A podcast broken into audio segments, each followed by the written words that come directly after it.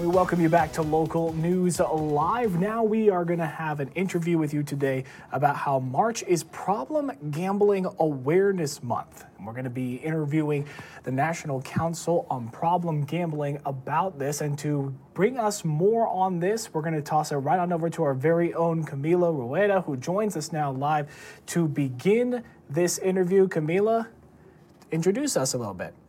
Yes, of course. So March is the Problem Gambling Awareness Month. So we're going to talk to Keith Whyte. He's the executive director of the National Council on Problem Gambling. So Keith is here with us today. Thanks so much for joining us, Keith. Oh, thank you for having me, Camilla. So, Keith, let's just start with the basics. What is problem gambling? Well, problem gambling is any uh, amount of gambling that disrupts uh, your financial, uh, vocational, or, or even you know, family uh, pursuits. So it, the problems can range from mild to moderate uh, to severe and even life threatening. So I saw that this year the theme is awareness in action. So what kind of goals do you guys have with that theme this year? Well, one of the most important things is that Americans should recognize problem gambling is a disease. It's not moral weakness or just someone who's greedy. It literally has the same biological and genetic roots as substance abuse. So the awareness part is just that, that problem gambling is a disorder. It's just like other other addictions. Uh, the action part is to make sure people know that there's hope and help available. Far too many Americans who have gambling problems don't seek out uh, the hope and help that's available, and so they tend to suffer in silence and have much worse outcomes, not just for themselves but for their families and their communities. And how widespread is problem gambling here in the U.S.? Right now, we think roughly 2% of adults meet criteria for a gambling problem in a given year. Wow. And when you actually take out the adults who don't gamble, because uh, there's still about 10 to 15% of Americans who don't gamble in a given year, that puts about 5% of people who gamble in the past year are likely to meet criteria for gambling problems. So that's uh, that's roughly 10 million uh, Americans. That's a lot of people. And, you know, I also want to ask you um, because this does land during March, which is also March Madness. A lot of people are doing sports betting right now. So does that also fall into those categories? That's absolutely correct, uh, Camilla. That's one of the reasons we designated March as Problem Gambling Awareness Month almost 20 years ago, uh, because sports betting, illegal sports betting, and even now legal sports betting is a big part of the gambling addiction perspective in the United States. And so for most Americans, March Madness is, you know, bracket busters and buzzer beaters, and it's the fun and the excitement of the tournament.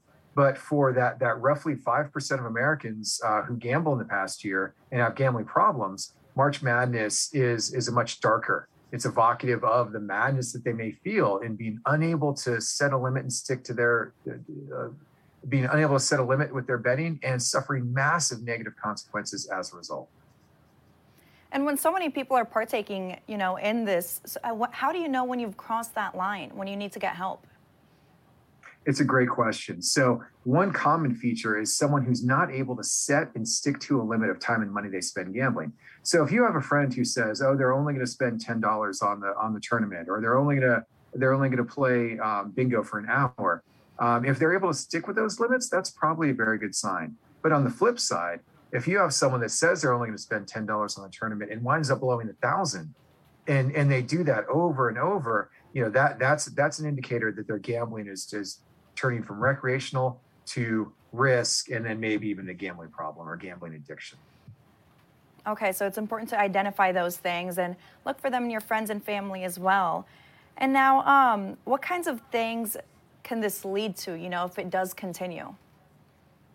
Well, the consequences of a gambling addiction can be secure. So for most people, of course, it's the, the main consequence they think about is loss of money.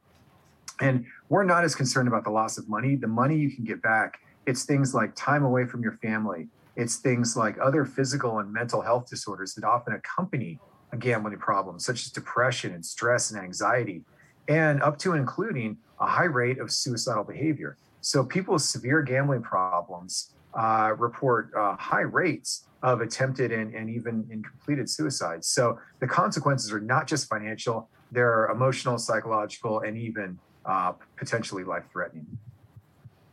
Okay. And then I also saw that you guys are reaching your 50th year here at National Council on Problem Gambling. So, how has it changed or has it stayed the same throughout the years?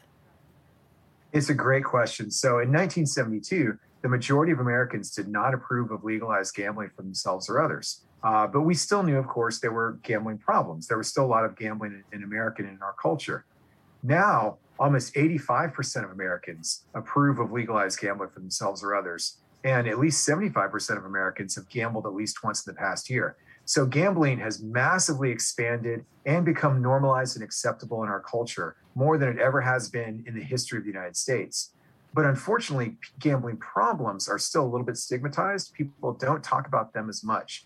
And so a lot of our effort around March, and certainly over these past 50 years, has been to raise awareness of gambling problems and, and encourage people to take action to get that, that hope and help that's available. But there's no question, gambling yeah, is, is yeah. massively changing our culture. It's now much more popular, much more acceptable, and much more accessible than it ever has been before. Okay, so the goal is awareness, opening up the conversation. And it might be a little uncomfortable for some people. So can you give us an example? You know, how do you how do you start a conversation like that?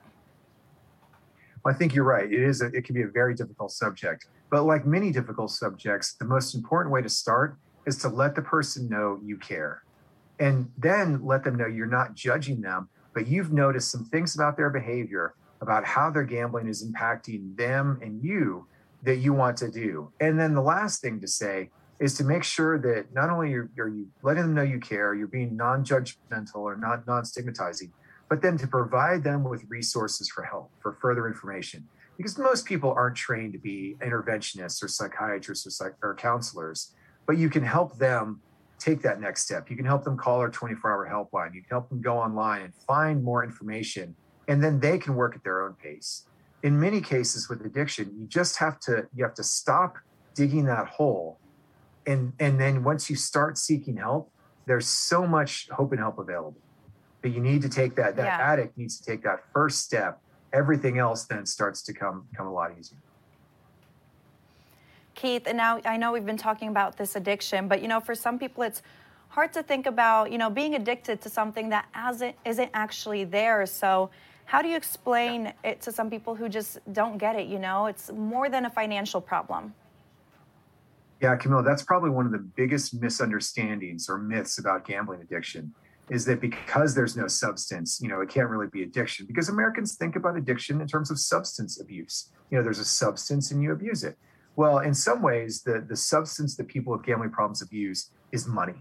You know, money is what they need to feed their addiction. They need more and more money um, gambled to achieve that same high because neurochemically in the brain of a person with a gambling problem, uh, those we see the same patterns as in someone with a cocaine problem or an opioid problem. So the brains of, of all addicts uh, have the similar some of the similar um, uh, patterns and deficiencies and so it is deeply rooted in our biology and psychology, even though there is no substance to activate it. Turns out heavy repeated gambling uh, is associated with those same changes in the brain as heavy repeated drug use. And it leads to the same negative consequences in terms of loss of friends and families, uh, needing more and more of the drug or of the gambling to achieve that same high, which is tolerance, and then uh, things like withdrawal. You know, people with with with large gambling problems may experience physical withdrawal when they're trying to cut down or quit.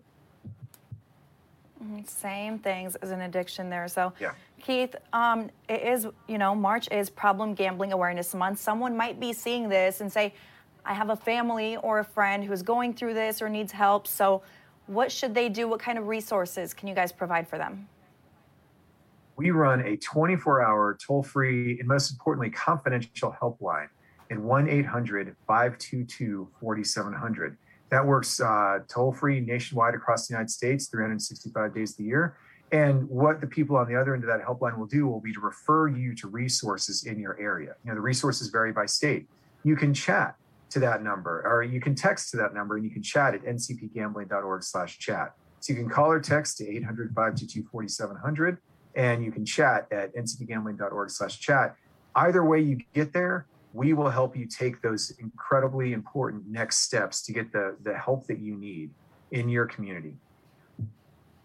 Okay, so you can call, you can text, and you have resources all over the country.